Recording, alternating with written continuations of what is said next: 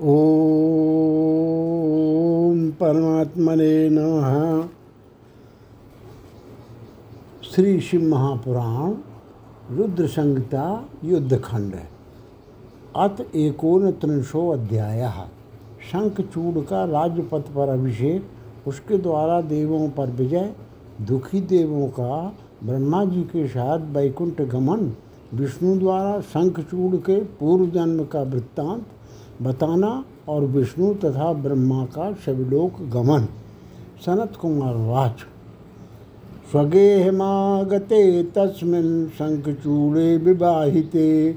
तवा कृत्वा वरं प्राप्य मुमुदुरदानवादया सनत कुमार बोले, हे व्यास, तपस्या करके वर प्राप्त करने के उपरांत विवाह किए हुए उस शंखचूड़ के घर आने पर दानव आदि अत्यंत प्रसन्न हो गए। अपने लोक से शीघ्र निकल कर सभी असुर एकत्रित हो अपने गुरु शुक्राचार्य को साथ लेकर उसके पास आए और विनय पूर्वक उसे प्रणाम करके आदर पूर्वक उसकी स्तुति करते हुए उसको समर्थ एवं तेजस्वी मानकर प्रसन्नता पूर्वक वहीं पर स्थित हो गए। दम्भ के पुत्र शंखचूड़ ने भी अपने घर आए हुए उन कुरुगुरु को देखकर बड़े आदर से महाभक्तिपूर्वक उन्हें साष्टांग प्रणाम किया। तत्पश्चात दैत्यों के कुलाचार्य शुक्र ने उसे देखकर उत्तम आशीर्वाद प्रदान किया और देवताओं तथा दानवों का वृत्तांत उससे कहा, उन्होंने देव दानव के स्वाभाविक बैर, देवताओं की विजय, असुरों की पराजय तथा बृहस्पति के द्वारा देवताओं की सहायता का वर्णन किया। इसके बाद गुरु शुक्राचार्य ने सभी दैत्यों को सभी दैत्यों की सम्मति लेकर दानवों एवं असुरों का अधिपति बनाकर उसे राजपद पर अभिषिक्त किया। उस समय प्रसन्न मन वाले असुरों का महान उत्सव हुआ। उन सभी ने प्रेम पूर्वक उस शंखचूड़ को नाना प्रकार की भेंट अर्पण की। वह वीर तथा महाप्रतापी दंभपुत्र शंखचूड़ राज्यपथ पर अभिषिक्त होकर अत्यंत शोभित होने लगा। वह दैत्यों, दानवों एवं राक्षसों की बहुत बड़ी सेना लेकर रथ पर आरूढ़ होकर इंद्रपुरी को जीतने के लिए वेगपूर्वक चल पड़ा। उस समय विजय यात्रा के लिए जाता हुआ वह दानवेंद्र उन दैत्यों के बीच ताराओं के मध्य में चंद्रमा की भांति तथा ग्रहों के मध्य में ग्रहराज सूर्य के समान सुशोभित हो रहा था। शंखचूड़ को आता हुआ सुनकर उससे युद्ध करने के लिए देवराज इंद्र संपूर्ण देवताओं के साथ उद्यत हो गए। उस समय देवता और असुरों में रोमांचकारी घोर युद्ध छिड़ गया, जो वीरों को आनंद देने वाला तथा कायरों को भय देने वाला था। उस युद्ध में गरजते हुए वीरों का महान कोलाहल उत्पन्न हुआ और वीरता को बढ़ाने वाली वाद्य ध्वनि होने लगी। अति बलवान देवगण क्रुद्ध होकर असुरों के साथ युद्ध करने लगे। असुर पराजित हुए और भय के कारण भागने लगे। उन्हें भागते देखकर दैत्य राज शंखचूड़ सिंहनाद के समान गर्जना करके देवताओं के साथ स्वयं युद्ध करने लगा। वह बड़े वेग से सहसा देवताओं को नष्ट करने लगा। कोई भी देवता उसके तेज को ना सह सके और भागने लगे। वे दीन होकर पर्वतों की कंदराओं में यहाँ तहाँ छिप गए और कुछ देवताओं ने स्वतंत्र न रहकर उसकी अधीनता स्वीकार कर ली तथा सगर पुत्रों के समान प्रभाहीन हो गए। इस प्रकार वीर तथा प्रतापशाली दम्भपुत्र दानवेंद्र शंखचूड़ ने सारे लोगों को जीतकर समस्त देवताओं का अधिकार हरण कर लिया। उसने तीनों लोगों को तथा संपूर्ण यज्ञ भागों को अपने वश में कर लिया। वह स्वयं इंद्र बन गया और सारे जगत पर शासन करने लगा। उसने अपनी शक्ति से कुबेर, चंद्रमा, सूर्य, अग्नि, यम तथा वायु का अधिकार छीन लिया।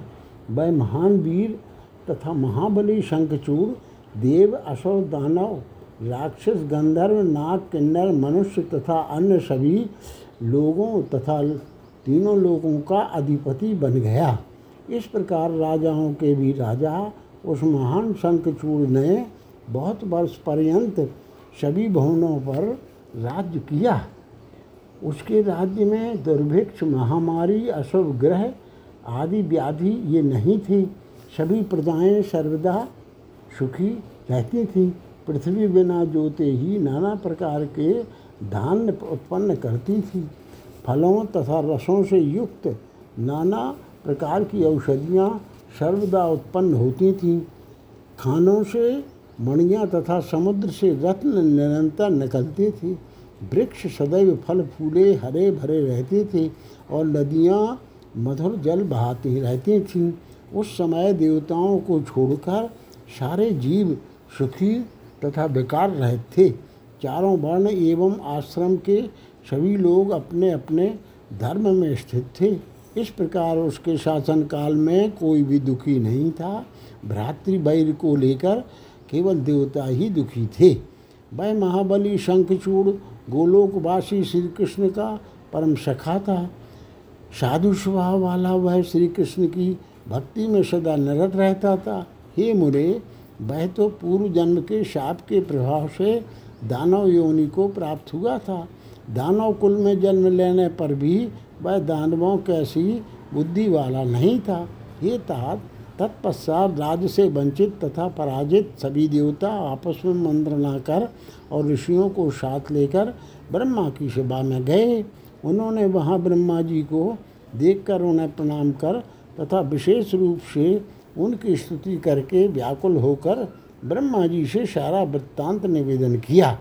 तदनंतर ब्रह्मा उन सभी देवताओं एवं मुनियों की, मुनियों को सांत्वना देकर उनके साथ सज्जनों को सुख देने वाले वैकुंठ लोग गए।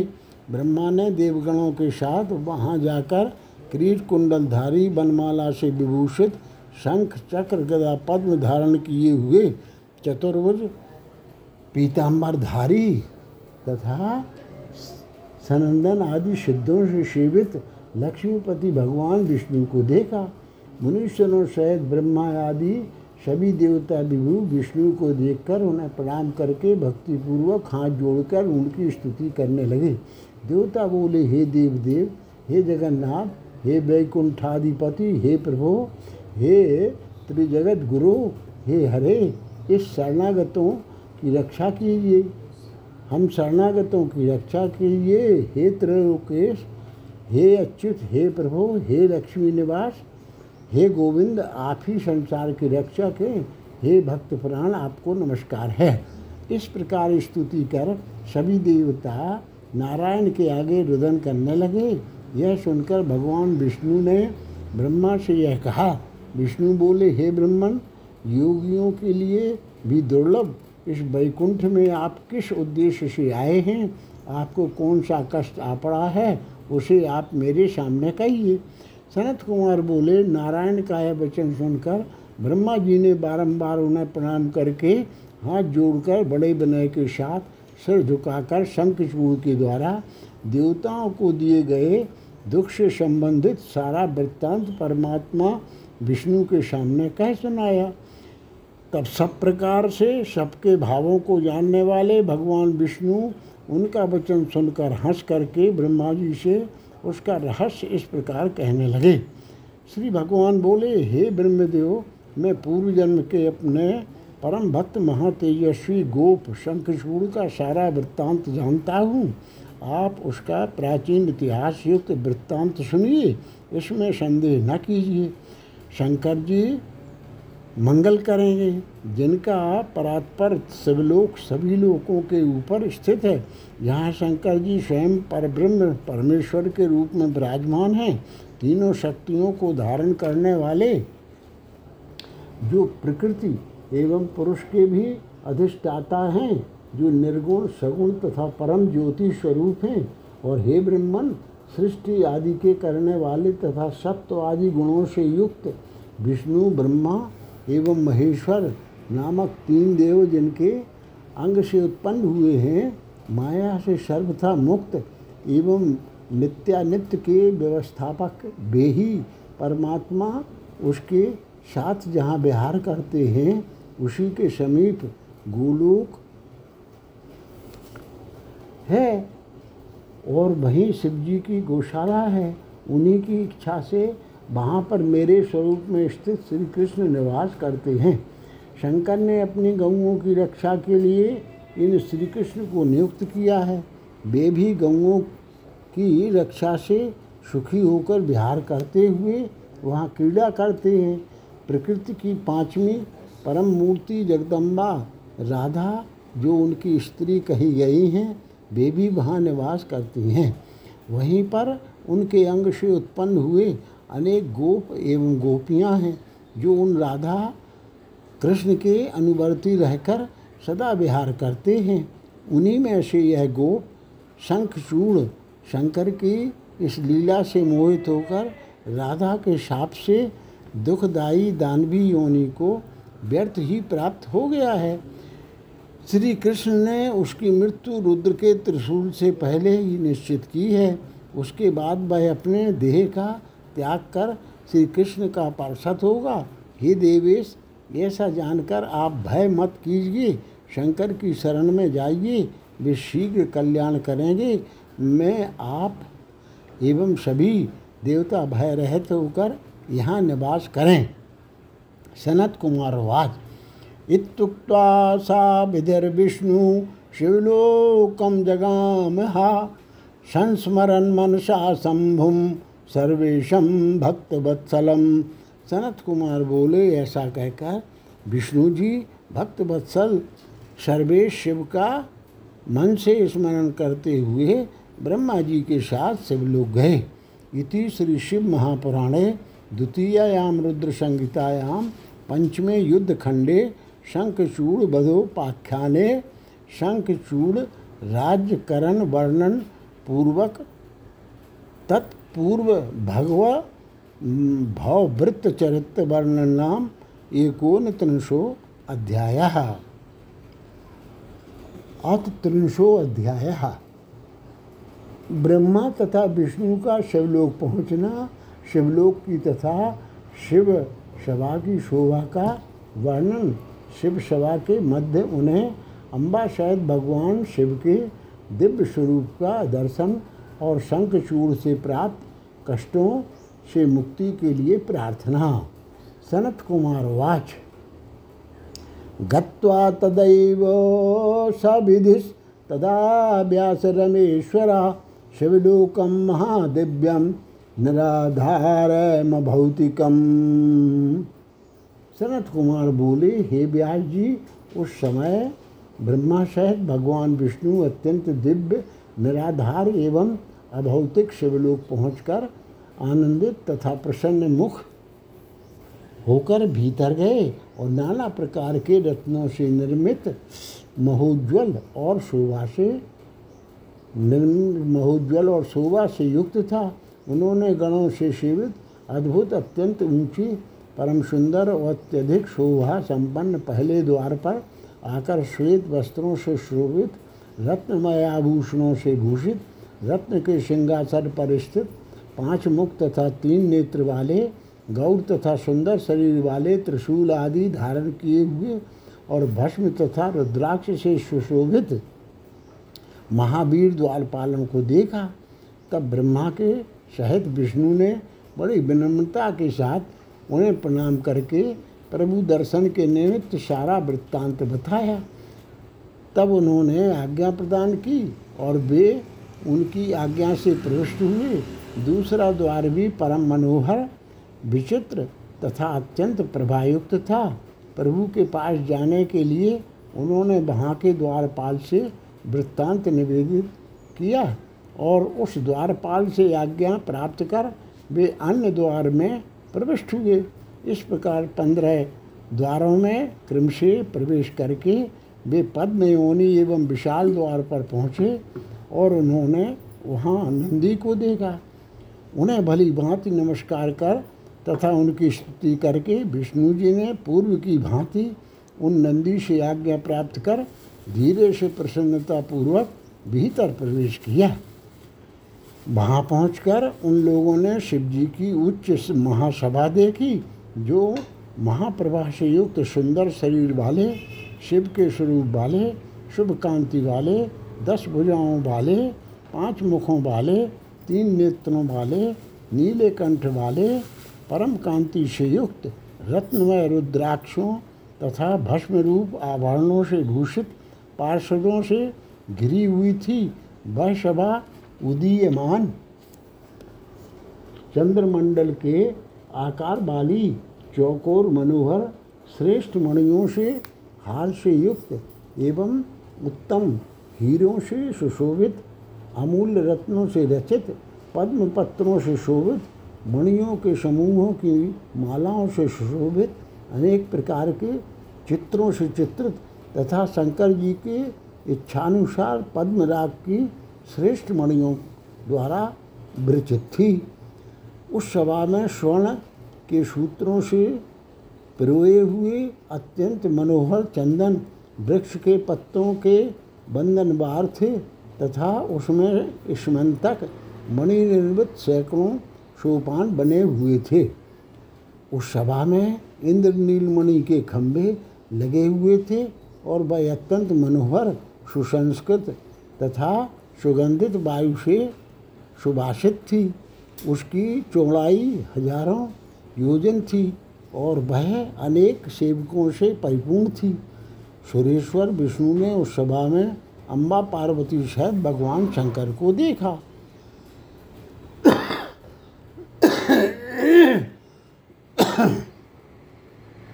उस सभा के बीच में अमूल्य रत्न निर्मित विचित्र सिंहासन पर बैठे हुए शिवजी ताराओं के बीच चंद्रमा की भांति सुशोभित हो रहे थे। वे किरीट कुंडल एवं रत्नों से रत्नों की माला से सुशोभित थे, सभी अंगों में भस्म लगाए हुए थे तथा हाथों में नील कमल धारण किए हुए थे। वे अपने आगे होने वाले गीत एवं नृत्य को बड़ी प्रसन्नता के साथ मुस्कराते हुए देख रहे थे। वे उमापति, शांत, प्रसन्न मन तथा महान उल्लास से युक्त थे और भगवती के द्वारा दिए गए सुगंधित तांबूल का सेवन कर रहे थे। गणलोक परम भक्ति से श्वेत चमर डुला रहे थे और सिद्धगण भक्ति से सिर झुकाए चारों ओर से उनकी स्तुति कर रहे थे। उन गुणातीत परमेश्वर तीनों देवताओं को उत्पन्न करने वाले सर्वव्यापी, निराकार, निर्विकल्प अपनी इच्छा से सगुण रूप धारण करने वाले माया रहत अजन्मा आदिदेव, मायाधीश परात्पर प्रकृति एवं पुरुष से भी परे विशिष्ट परिपूर्णतम संभाव वाले अपने प्रभु शिव को देखकर ब्रह्मा एवं विष्णु हाथ जोड़कर प्रणाम करके उनकी स्तुति करने लगे। विष्णु और ब्रह्मा बोले, हे देव देव हे महादेव, हे परब्रह्म, हे अखिलेश्वर, हे त्रिगुणातीत, हे निर्व्यग्र, हे त्रिदेव जनक हे प्रभु, हम आपको आपकी शरण में आए हैं, हे विभु, हे परमेश्वर शंखचूड़ के द्वारा पीड़ित तथा संतप्त किए गए हम दुखित तथा अनाथों की रक्षा कीजिए। यह गोलोक जिसकी स्थिति आपके ही द्वारा है, उस गोलोक के अधिष्ठाता आपने श्री कृष्ण को नियुक्त किया है। उनका श्रेष्ठ पार्षद सुदामा प्रारब्ध वश राधिका के साप से शंखचूड़ नामक दानव के रूप में उत्पन्न हुआ है। हे शंभो, उसने हम लोगों को नाना प्रकार की यातनाएँ देकर स्वर्ग लोक से निकाल दिया है। अपने अधिकारों से वंचित देवता लोग पृथ्वी पर घूम रहे हैं। हे महेशान, आपके बिना वह अन्य देवताओं से नहीं मारा जा सकता। अतः आप उसका वध कीजिए और सभी लोगों को सुखी बनाइए। हे प्रभु आप ही निर्गुण सत्य अनंत एवं अनंत पराक्रम वाले हैं। आप सगुण प्रकृति एवं पुरुष से परे तथा सर्वत्र व्यापक हैं। हे प्रभु, आप सृष्टि काल में रजोगुण से ब्रह्मा के रूप में सृष्टि करते हैं एवं पालन काल में सत्य गुण से युक्त हो, विष्णु के रूप में जगत का पालन करते हैं। प्रलय काल में तमोगुण से युक्त हो, रुद्र के रूप में इस जगत का संहार करते हैं। एवं त्रिगुण से परे चौथे शिव नामक ज्योति स्वरूप भी आप ही हैं। आप अपनी दीक्षा से गोलोक में गायों का पालन करते हैं तथा आपकी गौशाला में श्री कृष्ण दिन रात कीड़ा करते रहते हैं। आप सबके कारण तथा स्वामी हैं और आप ही ब्रह्मा, विष्णु तथा ईश्वर हैं। आप निर्विकारी सदा साक्षी परमात्मा एवं परमेश्वर हैं। आप दीनों एवं अनाथों के सहायक हैं, दीनों के रक्षक दीन बंधु त्रिलोकेश एवं शरणागत वत्सल हैं। हे गौरीश, हे परमेश्वर, आप प्रसन्न हो जाइए और हम लोगों का उद्धार कीजिए। हे नाथ, हम लोग आपके अधीन हैं। अतः जैसी आपकी इच्छा हो, वैसा कीजिए। सनत कुमार वाच इत्युक्त्वा तौ सुरौ व्यास हरब्रह्मा च वै तदा। विरें मतुः शिवं नत्वा करौ बद्ध्वा विनीतकौ।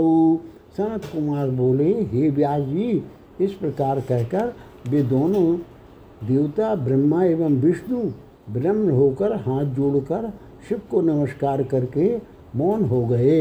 इति श्री शिव महापुराणे द्वितीयायाम रुद्र संहितायाम पंचमे युद्धखंडे, शंखचूड़, बधे, देव स्तुतिर नाम त्रिंशो अध्याय। अथ एक त्रिंशो अध्याय। शिव द्वारा ब्रह्मा विष्णु को शंखचूड़ का पूर्व वृत्तांत बताना और देवों को शंखचूड़ वध का आश्वासन देना।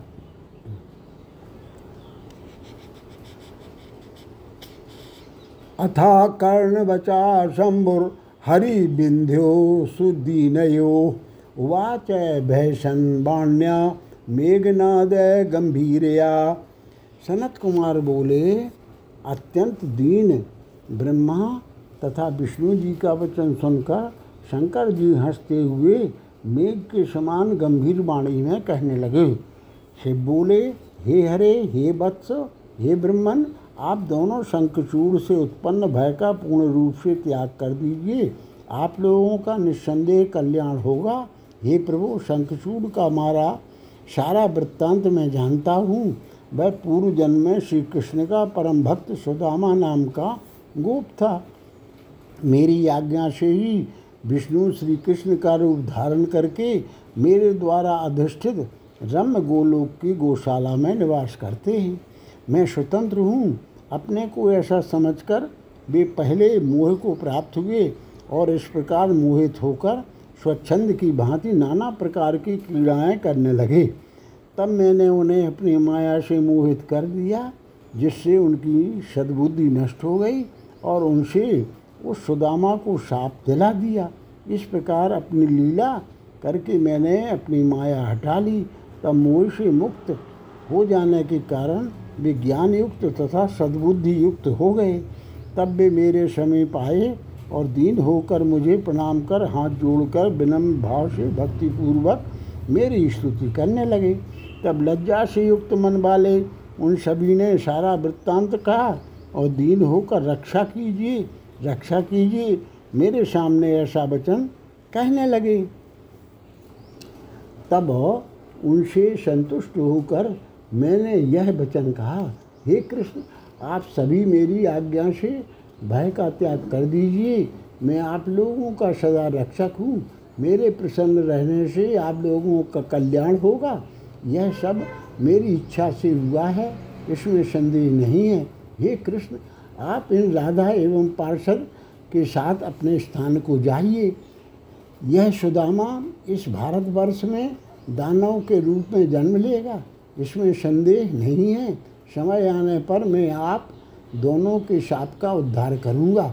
तब बुद्धिमान श्री कृष्ण मेरे वचन को सरोधारी करके राधा के साथ बड़ी प्रसन्नता से अपने स्थान को चले गए और वे दोनों ही भयपूर्वक मेरी आराधना करते हुए वहाँ निवास करने लगे। उस समय उन्हें ज्ञान हुआ कि यह सारा जगत मेरे शंकर के अधीन है और मैं श्री कृष्ण सर्वथा पराधीन हूँ। वह सुदामा राधा के साप से शंखचूड़ नामक दानवेंद्र हुआ। जो धर्म में निपुण होकर भी देव देवद्रोही है और वह दुर्बुद्धि अपने बल से सभी देवगणों को सदा पीड़ा पहुँचा रहा है। मेरी माया से मोहित होने के कारण उसे दुष्ट मंत्रियों की सहायता भी प्राप्त हो रही है। अतः मुझ शासक के रहते आप लोग शीघ्र ही उसके भय का त्याग कर दीजिए।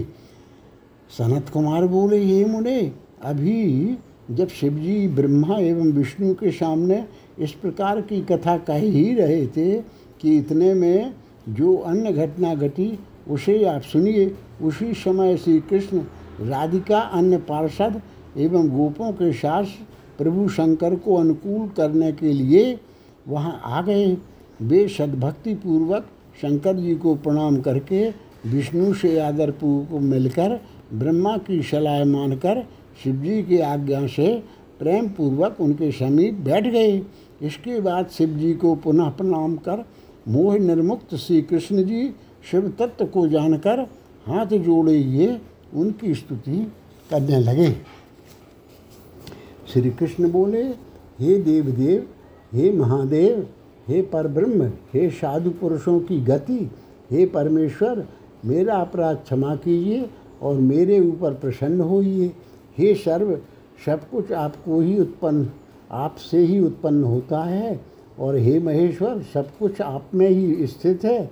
हे सर्वाधीश, सब कुछ आप ही हैं। अतः हे परमेश्वर, आप प्रसन्न होइए। आप ही साक्षात परम ज्योति, सर्वव्यापी एवं सनातन हैं। हे गौरीश आपके नाथ होने से हम सभी सनाथ हैं। मोह में पड़ा हुआ मैं अपने को सर्वोपरि मानकर विहार करता रहा, जिसका फल मुझे यह मिला कि हे, मैं शापग्रस्त हो गया और हे स्वामिन, जो सुदामा नामक मेरा श्रेष्ठ पार्षद है, वह राधा के शाप से दानवी योनि को प्राप्त हो गया। हे दुर्गेश, हे परमेश्वर, आप हम लोगों का उद्धार कीजिए। और प्रसन्न हो जाइए, शाप से उद्धार कीजिए और हम शरणागतों की रक्षा कीजिए। इस प्रकार कहकर श्री कृष्ण राधा के सहित मौन हो गए। तब शरणागत बत्सल शिव उन पर प्रसन्न हो गए। श्री शिवजी बोले, हे कृष्ण, हे गोपिका नाथ, आप भय का त्याग कीजिए और सुखी हो जाइए। हे तात, मैंने ही अनुग्रह करते हुए यह सब किया है। आपका कल्याण होगा। अब आप अपने उत्तम स्थान को जाइए और सावधानी पूर्वक अपने अधिकार का पालन कीजिए। मुझको परात्पर जानकर इच्छानुसार विहार कीजिए और निर्भय होकर राधा तथा पार्षदों के साथ अपना कार्य कीजिए। उत्तम बारह कल्प में युवती राधा के साथ साप का फल भोग कर वह पुनः अपने लोक को प्राप्त करेगा। हे कृष्ण, आपका अत्यंत प्रिय पार्षद जो सुदामा था, वही इस समय दानवी योनि में जन्म ग्रहण करके सारे जगत को क्लेश दे रहा है। यह शंखचूड़ नामक दानव राधा के साप के प्रभाव से ही देव शत्रु दैत्यों का पक्ष लेने वाला और देवताओं से द्रोह करने वाला हो गया है। उससे इंद्र सहित सभी देवताओं को पीड़ा देकर निकाल दिया है। जिससे वे देवता अधिकार विहीन एवं व्याकुल होकर दसों दिशाओं में भटक रहे हैं। उसी के भय बद के निमित्त ये ब्रह्मा तथा विष्णु मेरी शरण में यहाँ आए हैं। मैं इनका दुख दूर करूँगा इसमें संशय नहीं है। संत कुमार बोले, हे बिहार श्री कृष्ण से इतना कहकर भगवान शंकर ब्रह्मा तथा विष्णु को संबोधित करके आदरपूर्वक क्लेश नाशक वचन पुनः कहने लगे शिव जी बोले, हे विष्णु, हे ब्रह्मन, आप दोनों मेरी बात सुनिए। देवताओं को भयरहित करने के लिए शीघ्र ही आप दोनों कैलाश पर्वत पर जाएँ। जहाँ मेरे पूर्ण रूप रुद्र का निवास है। मैंने ही देवताओं का कार्य करने के लिए पृथक रूप को धारण किया है। हे हरे, परिपूर्णतम एवं भक्त पराधीन मुझ प्रभु का ही वह रुद्र रूप देवताओं के कार्य के निमित्त लिए कैलाश पर्वत पर विराजमान है। मुझमें एवं आप में कोई भेद नहीं है। मेरा वह रुद्र रूप आप दोनों का चराचर जगत का, सभी देवताओं एवं मुनियों का सर्वदा सेव्य है। जो मनुष्य हम दोनों में भेद रखेगा, वह नरकगामी होगा और वह श्लोक में पुत्र पौत्र आदि से रहत होकर नाना प्रकार का क्लेश प्राप्त करेगा। ऐसा कहते हुए गौरीपति को बार बार प्रणाम कर श्री कृष्ण राधा तथा गणों के साथ अपने स्थान को चले गए। हे व्यास जी इसी प्रकार वे ब्रह्मा तथा विष्णु भी संदेह रहत हो शिव जी को बारंबार प्रणाम कर आनंद के साथ शीघ्र वैकुंठ को चले गए।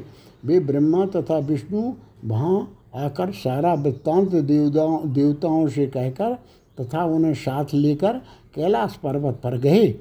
दोनों की रक्षा करने के लिए सगुण रूप से शरीर धारण किए हुए देवाधिपति पार्वती वल्लभ, महेश्वर प्रभु को वहाँ देखकर सभी देवताओं ने सुपूर्व की भांति हाथ जोड़कर विनय से युक्त होकर सिर झुकाकर गदगद वाणी से भक्तिपूर्वक उनकी स्तुति करना प्रारंभ किया।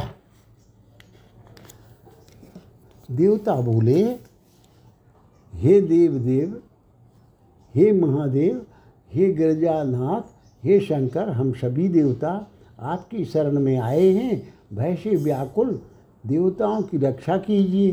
देवताओं को कष्ट देने वाले दैत्यराज शंखचूड़ का वध कीजिए। उसने देवताओं को व्याकुल कर दिया है और युद्ध में पराजित कर दिया है। उसने देवताओं के समस्त अधिकार छीन लिए हैं, जिससे वे लोग मनुष्यों की भांति पृथ्वी पर भटक रहे हैं और उसके भय से उनके लिए देवलोक का देव देखना तक दुर्लभ हो गया है। अतः दीनों का उद्धार करने वाले, हे कृपा सिंधु, इस संकट में देवताओं का उद्धार कीजिए और उस दानवेंद्र का वध कर इंद्र को भय से मुक्त कीजिए। देवताओं के इस वचन को सुनकर हँसते हुए वक्त वत्सल भगवान शंकर ने मेघ के समान गंभीर वाणी में कहा, श्री शंकर जी बोले, हे विष्णु, हे ब्रह्मन, हे देवगण, आप लोग अपने स्थान को जाइए। मैं सेना सहित उस शंखचूड़ का वध अवश्य करूँगा। इसमें संदेह नहीं है। सनत कुमार वाच। इत्याकर्णमहेशस्य बचा पीयूष सन्निभम ते सर्वे प्रमुदाया सन नष्टम मत्वा च दानवम हरर्जगाम वैकुंठम सत्यलोके विधिस्तदा प्रणिपत महेशम च सुराद्या स्वपदम ययु। सनत कुमार बोले, शंकर की इस अमृत तुल्य वाणी को सुनकर सभी देवता दैत्यों को सारा मरा जानकर अत्यंत प्रसन्न हो गए। इसके बाद शंकर जी को प्रणाम कर विष्णु, वैकुंठ लोक एवं ब्रह्मा सत्यलोक चले गए तथा देवगण अपने अपने स्थान को चले गए। इति श्री शिव महापुराणे द्वितीयायाम रुद्र संहितायाम पश्चिमे युद्धखंडे शंखचूड़ बधे शिवोपदेशो नामैक त्रिंशो अध्याय। अतः द्वात्रिंशो अध्याय। भगवान शिव के द्वारा शंखचूड़ को समझाने के लिए गंधर्वराज चित्ररथ पुष्पदंत को दूत के रूप में भेजना शंखचूड़ द्वारा संदेश की अवहेलना और युद्ध करने का अपना निश्चय बताना। पुष्पदंत का वापस आकर सारा वृत्तांत शिव से निवेदित करना। सनत कुमार उवाच। अथेशानो महारुद्रो दुष्टकाला शतांगति शंखचूड़बधम चित्ते निश्चिकाय सुरीक्षया। सनत कुमार बोले, तब दुष्टों के लिए काल स्वरूप तथा सज्जनों के रक्षक महारुद्र ईश्वर ने देवताओं की इच्छा से अपने मन में शंखचूड़ के वध का निश्चय किया और गंधर्वराज चित्ररथ पुष्पदंत को अपना अभीष्ट दूत बनाकर शीघ्र ही प्रसन्नतापूर्वक शंखचूड़ के समीप भेजा। तब सर्वेश्वर की आज्ञा से वैदूत इंद्र की अमरावती पुरी से भी अधिक ऐश्वर्य संपन्न तथा कुबेर के भवन से भी उत्कृष्ट भवनों वाले उस दैतेंद्र के नगर में गया। उसने वहाँ जाकर बारह दरवाजों से युक्त शंखचूड़ का भवन देखा जहाँ प्रत्येक द्वार पर द्वारपाल नियुक्त थे, उनको देखते हुए उस पुष्पदंत ने प्रधान द्वार को देखा और निर्भय हो वहाँ के द्वारपाल से सारा वृत्तांत निवेदन किया। तब अत्यंत सुंदर, रम्य, विस्तृत तथा भली भांति अलंकृत उस द्वार को पार करके वह प्रसन्नतापूर्वक भीतर गया। वहाँ जाकर उसने वीरों के मंडल में विराजमान तथा रत्न सिंहासन पर बैठे हुए उस दानवाधिपति शंखचूड़ को देखा। उस समय वह तीन करोड़ दैत्य राजों से घिरा हुआ था तथा वे उसकी सेवा कर रहे थे और अन्य सौ करोड़ दानव हाथों में शस्त्र लेकर उसके चारों ओर पहरा दे रहे थे। इस प्रकार उसे देखकर पुष्पदंत को बड़ा आश्चर्य हुआ और उसने शंकर के द्वारा कहे गए युद्ध का संदेश इस प्रकार कहा, पुष्पदंत बोला, हे राजेंद्र, मैं शिवजी का पुष्पदंत नामक दूत हूँ। हे प्रभु, शंकर ने जो संदेश भेजा है, उसे श्रवण कीजिए, मैं आपसे कह रहा हूँ। शिवजी बोले, तुम सज्जन देवताओं का राज्य तथा उनका अधिकार इस समय लौटा दो। अन्यथा मुझे अपना शत्रु समझकर मेरे साथ युद्ध करो। मैं सज्जनों का रक्षक हूँ और देवता लोग मेरी शरण में आए हैं। अतः मैं महारुद्ध क्रुद्ध होने पर निस्संदेह तुम्हारा वध करूँगा। मैं हर हूँ, मैंने सभी देवताओं को अभयदान दिया है। मैं शरणागत बत्सल हूँ और दुष्टों को दंड देने वाला हूँ। हे दानवेंद्र, तुम राज्य लौटाओगे अथवा युद्ध करोगे? विचार करके इन दोनों में एक तात्विक बात बताओ। पुष्पदंत बोला, हे दैत्यराज शंकर ने मुझसे जो कुछ कहा है, उसे मैंने तत्वता आपसे निवेदन किया। शंकर जी का वचन कभी झूठा होने वाला नहीं है। अब मैं शीघ्र ही अपने स्वामी सदाशिव के पास जाना चाहता हूँ।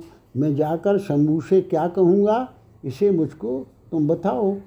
सनत का कुमार बोले, इस प्रकार श्रेष्ठ स्वामी वाले शिवदूत पुष्पदंत की बात सुनकर, वह दानवेंद्र हंसकर उन उससे कहने लगा शंखचूड़ बोला, मैं देवताओं को राज्य नहीं दूँगा। यह पृथ्वी वीर भोग्या है।